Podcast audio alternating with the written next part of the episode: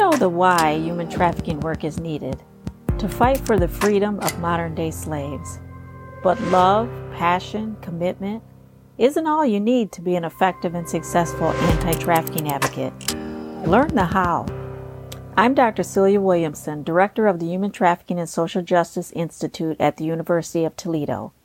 Welcome to the Emancipation Nation podcast, where I'll provide you with the latest and best methods, policy, and practice discussed by experienced experts in the field so that you can cut through the noise, save time, and be about the work of saving lives. Welcome to the Emancipation Nation, episode 177. Today, I have with me Keyana Marshall, who is uh, an expert in the field of anti trafficking work. And why is she an expert? Because she has lived experience and has turned that lived experience into something very pro social and positive. And that's what we want survivors to do, to be leading in this area. So, welcome, Keyana. Thank you. Thank you for having me. Yeah. And so, can you tell us a little? You just wrote a book. So, first of all, can you tell us the name of the book? The book is called Being Keyana Marshall Surviving Sex Trafficking and the Federal Criminal Justice System. Yes, so that is a mouthful. So let's let's break that down. Can you tell us a little bit about how did you even get involved in sex trafficking as a victim of sex trafficking? I was around 13 years old when my mom had some distant family um, visiting and I would babysit that distant family's uh, children. And I didn't know, I knew what she did. And I'm not sure if my mother knew that I knew, but I knew we were dropping her off to a brothel. Mm. Um, you know, that was her daily work, and that's where we just dropped her off. She's at work. We didn't really know what was going on. Um, but over time, I put two and two together. And as I started becoming curious about boys, she groomed me um, to not just entertain men who were not giving me money. Um, she didn't say sell your body. She didn't really even encourage me to have sex, but she definitely said, "Oh, when I would talk about a boy and how I met him, and you know maybe how far we went," she would say, "Oh, well, what is he giving you?" And so, early on, around thirteen, I figured that I wasn't um, doing it right, and whenever I would say what a guy gave me, I would get um, praised and atta girls and good for you, you know. Mm-hmm. And then she had a friend who owned an escort service. Uh, she was reluctant to refer me to babysit. And I was able to, my mom let me. So things started out okay. And then that's when the grooming continued from someone else. Um, and that is where she picked me up early from school. Um, I was having problems with my mom at home. So she would always tell me, you know, you don't have to listen to her. You don't even have to live with her. You might as well just live over here. You're over here all the time anyway. Uh, she would provide me with drugs and alcohol. And then she had me answering the phone lines to her escort service. She had the largest escort service in Anchorage, Alaska, with full page ads in the phone book and newspapers. So you were you were uh, were you originally from Alaska? Yes, I was born and raised in Anchorage. And so through your life, at least your early impressionable years with the opposite sex, you were sort of socialized and groomed to think this is normal. You know, what am I getting from you that's tangible um, in this relationship before I give up anything? What am I getting? And so that kind of takes off from there and you you start working these phone lines on her behalf. And i don't want to i don't want you to give away what happens because that's just a, a, a setup for somebody who's very vulnerable to be trafficked. And i don't want you to tell your whole story because i want people to buy the book and i want people to read it and just devour it and learn you know put themselves in your shoes and learn really really what it's like but any other nugget that you want to share with us, because part of it you in the title is federal criminal justice system. So anything you want to share more about the book or that system? Um, I would say that um, after surviving exploitation, uh, my interactions with the police were horrible.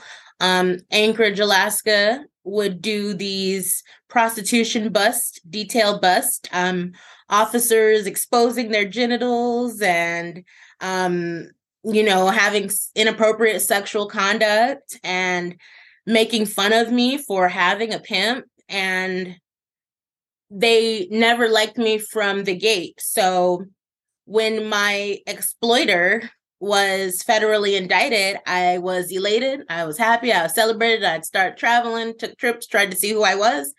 And that lasted a short six months because after I was indicted oh, for wow. conspiracy and my own exploitation. And so, wow, that, and you know, we've started to have these conversations about real system imposed trauma people that don't get it, going well beyond trauma informed care. Systems actually imposing the harm and the trauma, and they're supposed to be the good guys. And so. How did how did it come about that you were criminalized for your own victimization? Um, because they seen me get in trouble. They never, I mean, they would make fun of me.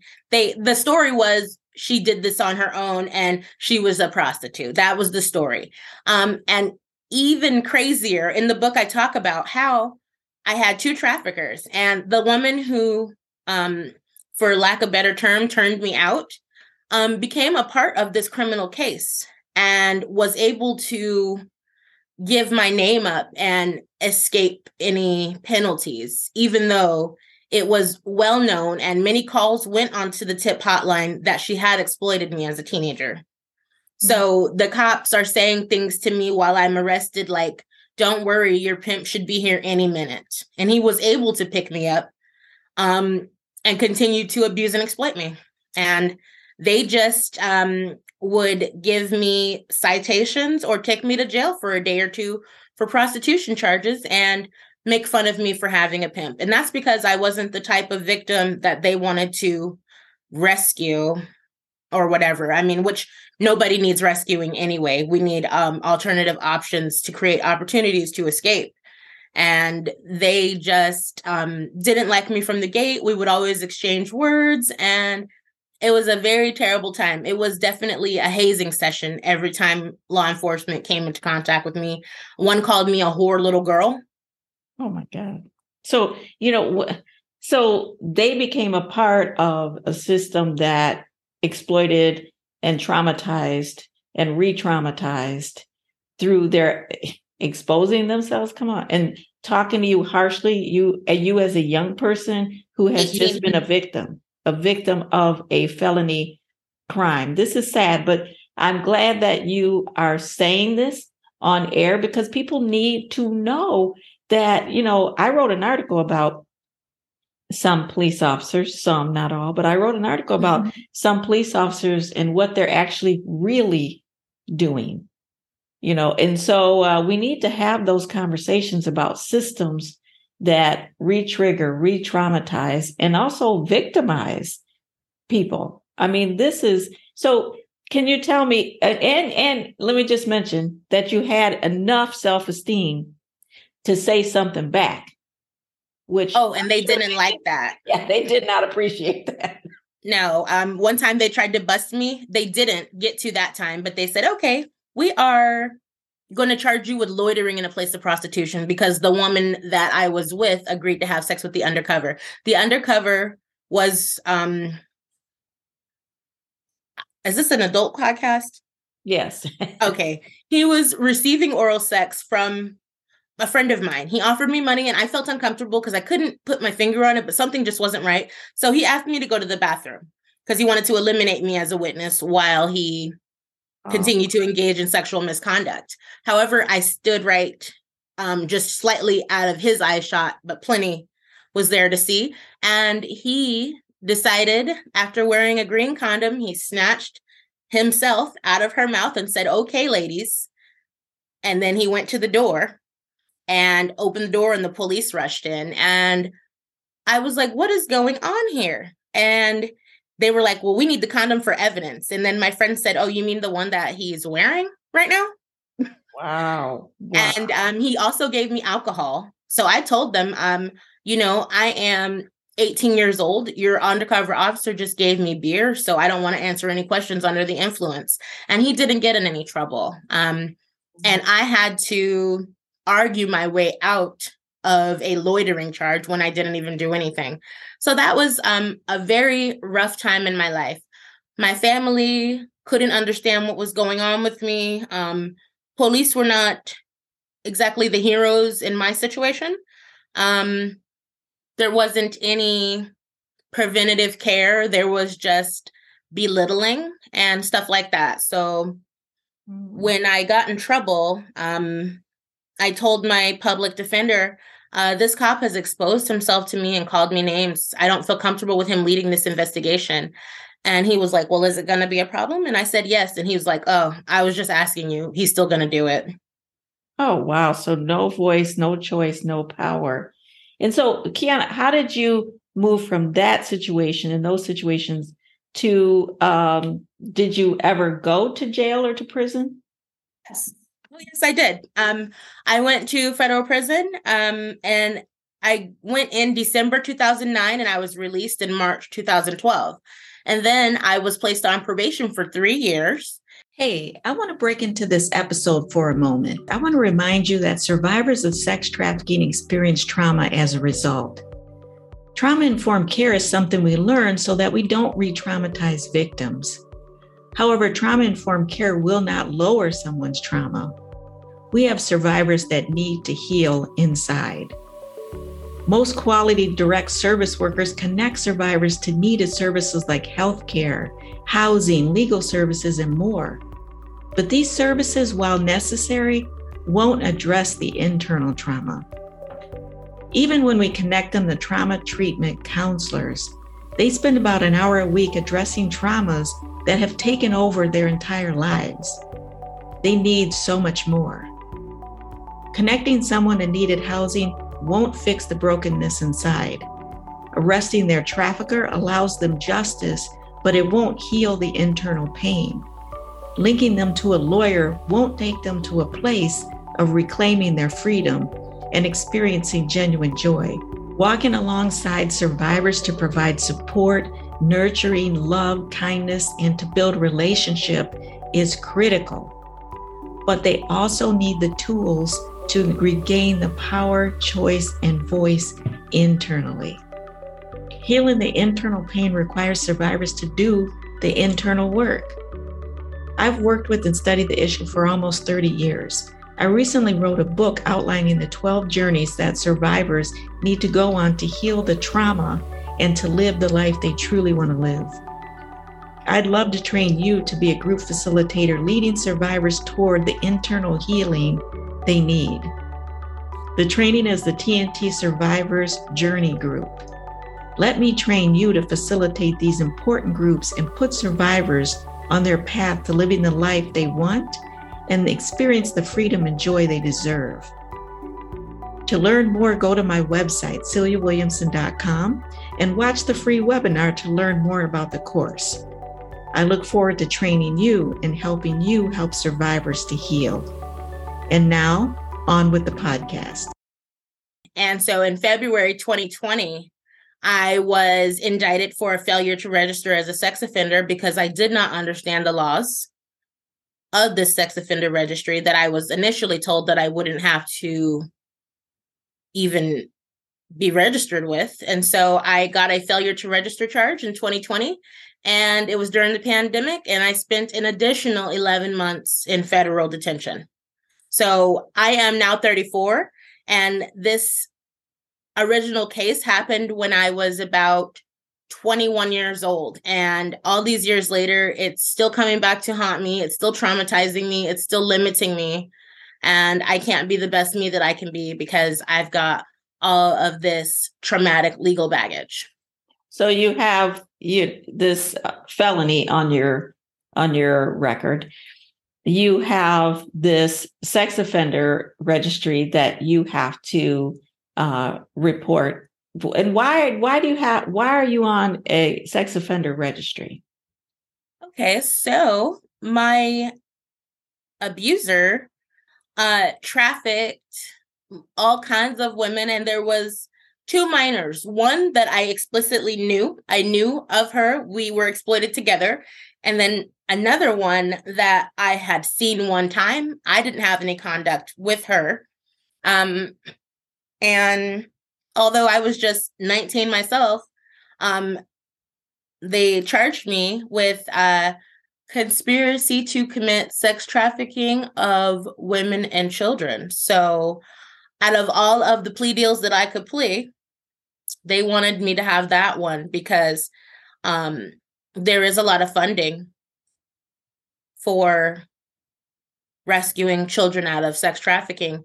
And if they can number crunch me as a trafficker rather than the victim that I was, then they stand to make a profit yet again exploiting me. Yeah, and I think the the way the law is written currently, this is an important conversation because there is this is a very common experience um, in that people are victims are manipulated, exploited, abused, and used. And then once they turn 18 and they're still under the control of the trafficker, though it may not be physical chains like people like to think of the cartoon version of trafficking. It's more emotional um, chains. Then that person becomes victimized by the state. The state then prosecutes them and puts them in prison as a trafficker. And this has been happening, uh, this collateral damage, what we call it, because people are zealots and they're running to their legislators and they're passing these laws and they're they're not looking an inch deep in how these laws are going to affect real people's lives who have been traumatized and victimized it's another form of victimization and exploitation and people are you know their political career is skyrocketing and people are patting themselves on the back that they're passing these laws but what's actually happening is they don't know enough about the fallout and what's going to happen to real people's lives like yours. So, how do you, how does a, a Keyana Marshall go through all of this and then come out of it to help other people, not come out of it, you know, wanting to hurt society, but come out of it wanting to help society? Tell me how that happens. Um, you know, I still have a very soft spot for um, trafficking survivors. I know what it's like to be right there. Um, even though, you know, there may be competition with girls and attitudes, drugs, alcohol, and cattiness, but at the same time, we all shared an experience. And that experience will never leave me. So if I see somebody that is um experiencing it now, I still have compassion and empathy for them, and they don't have to live that way um, until they die, until they are killed, until they are considered NHI by police. Um, and tell us what NHI is. No humans involved. And I don't know about everywhere else, but in Alaska, when a woman or man who was known as a prostitute is murdered, they call it NHI, and it's they say it's to keep the officers from having feelings. But when that person was not, or if that person was not known as a prostitute, then we're allowed to feel again. And so that's the dehumanization um, by officers, by buyers, and by exploiters. Mm-hmm. That person is a human being, and everybody and every interaction that they may encounter does not see them as one. Yeah, and it's ridiculous because let's just face it, anybody that's murdered is not called an NHI, but this is something that has actually been documented that that is happening and has happened in the past. So, Keyana, you not only wrote a book about your experiences, but you also are involved in the work. So, can you tell us about your organization? I know you started a, a nonprofit. So, what's it called and what do you all do?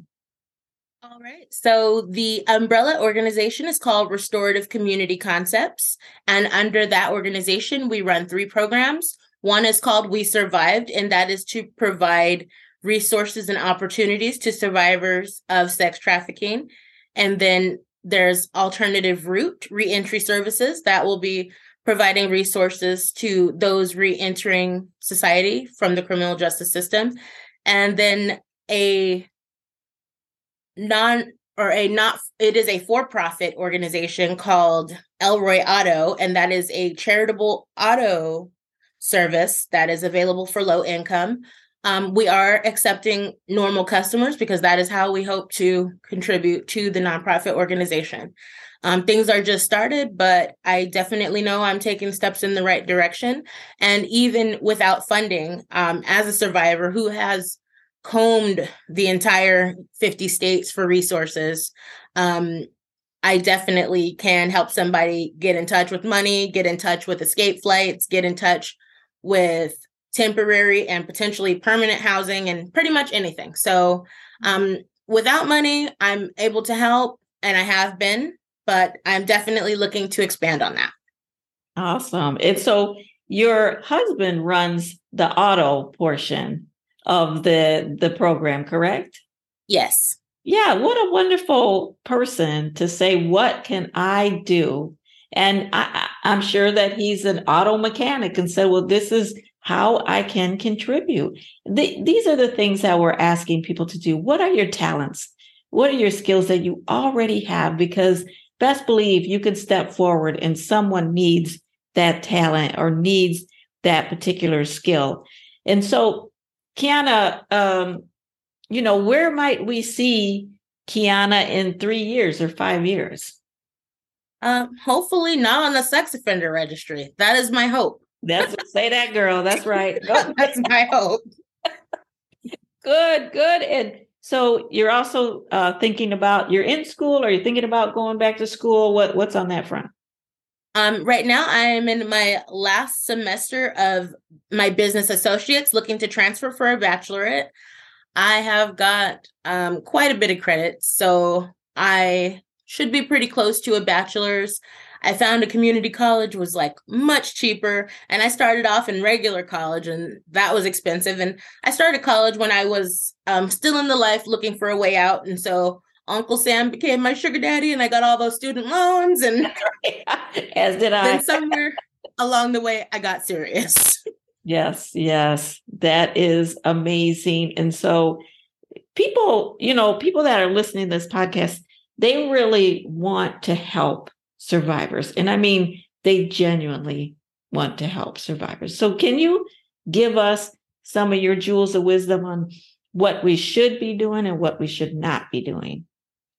Um, I think that asking someone why they didn't leave or viewing them or calling them a prostitute um judgment is just um you know even if you're if you're going to help help with an open heart and help with an open mind.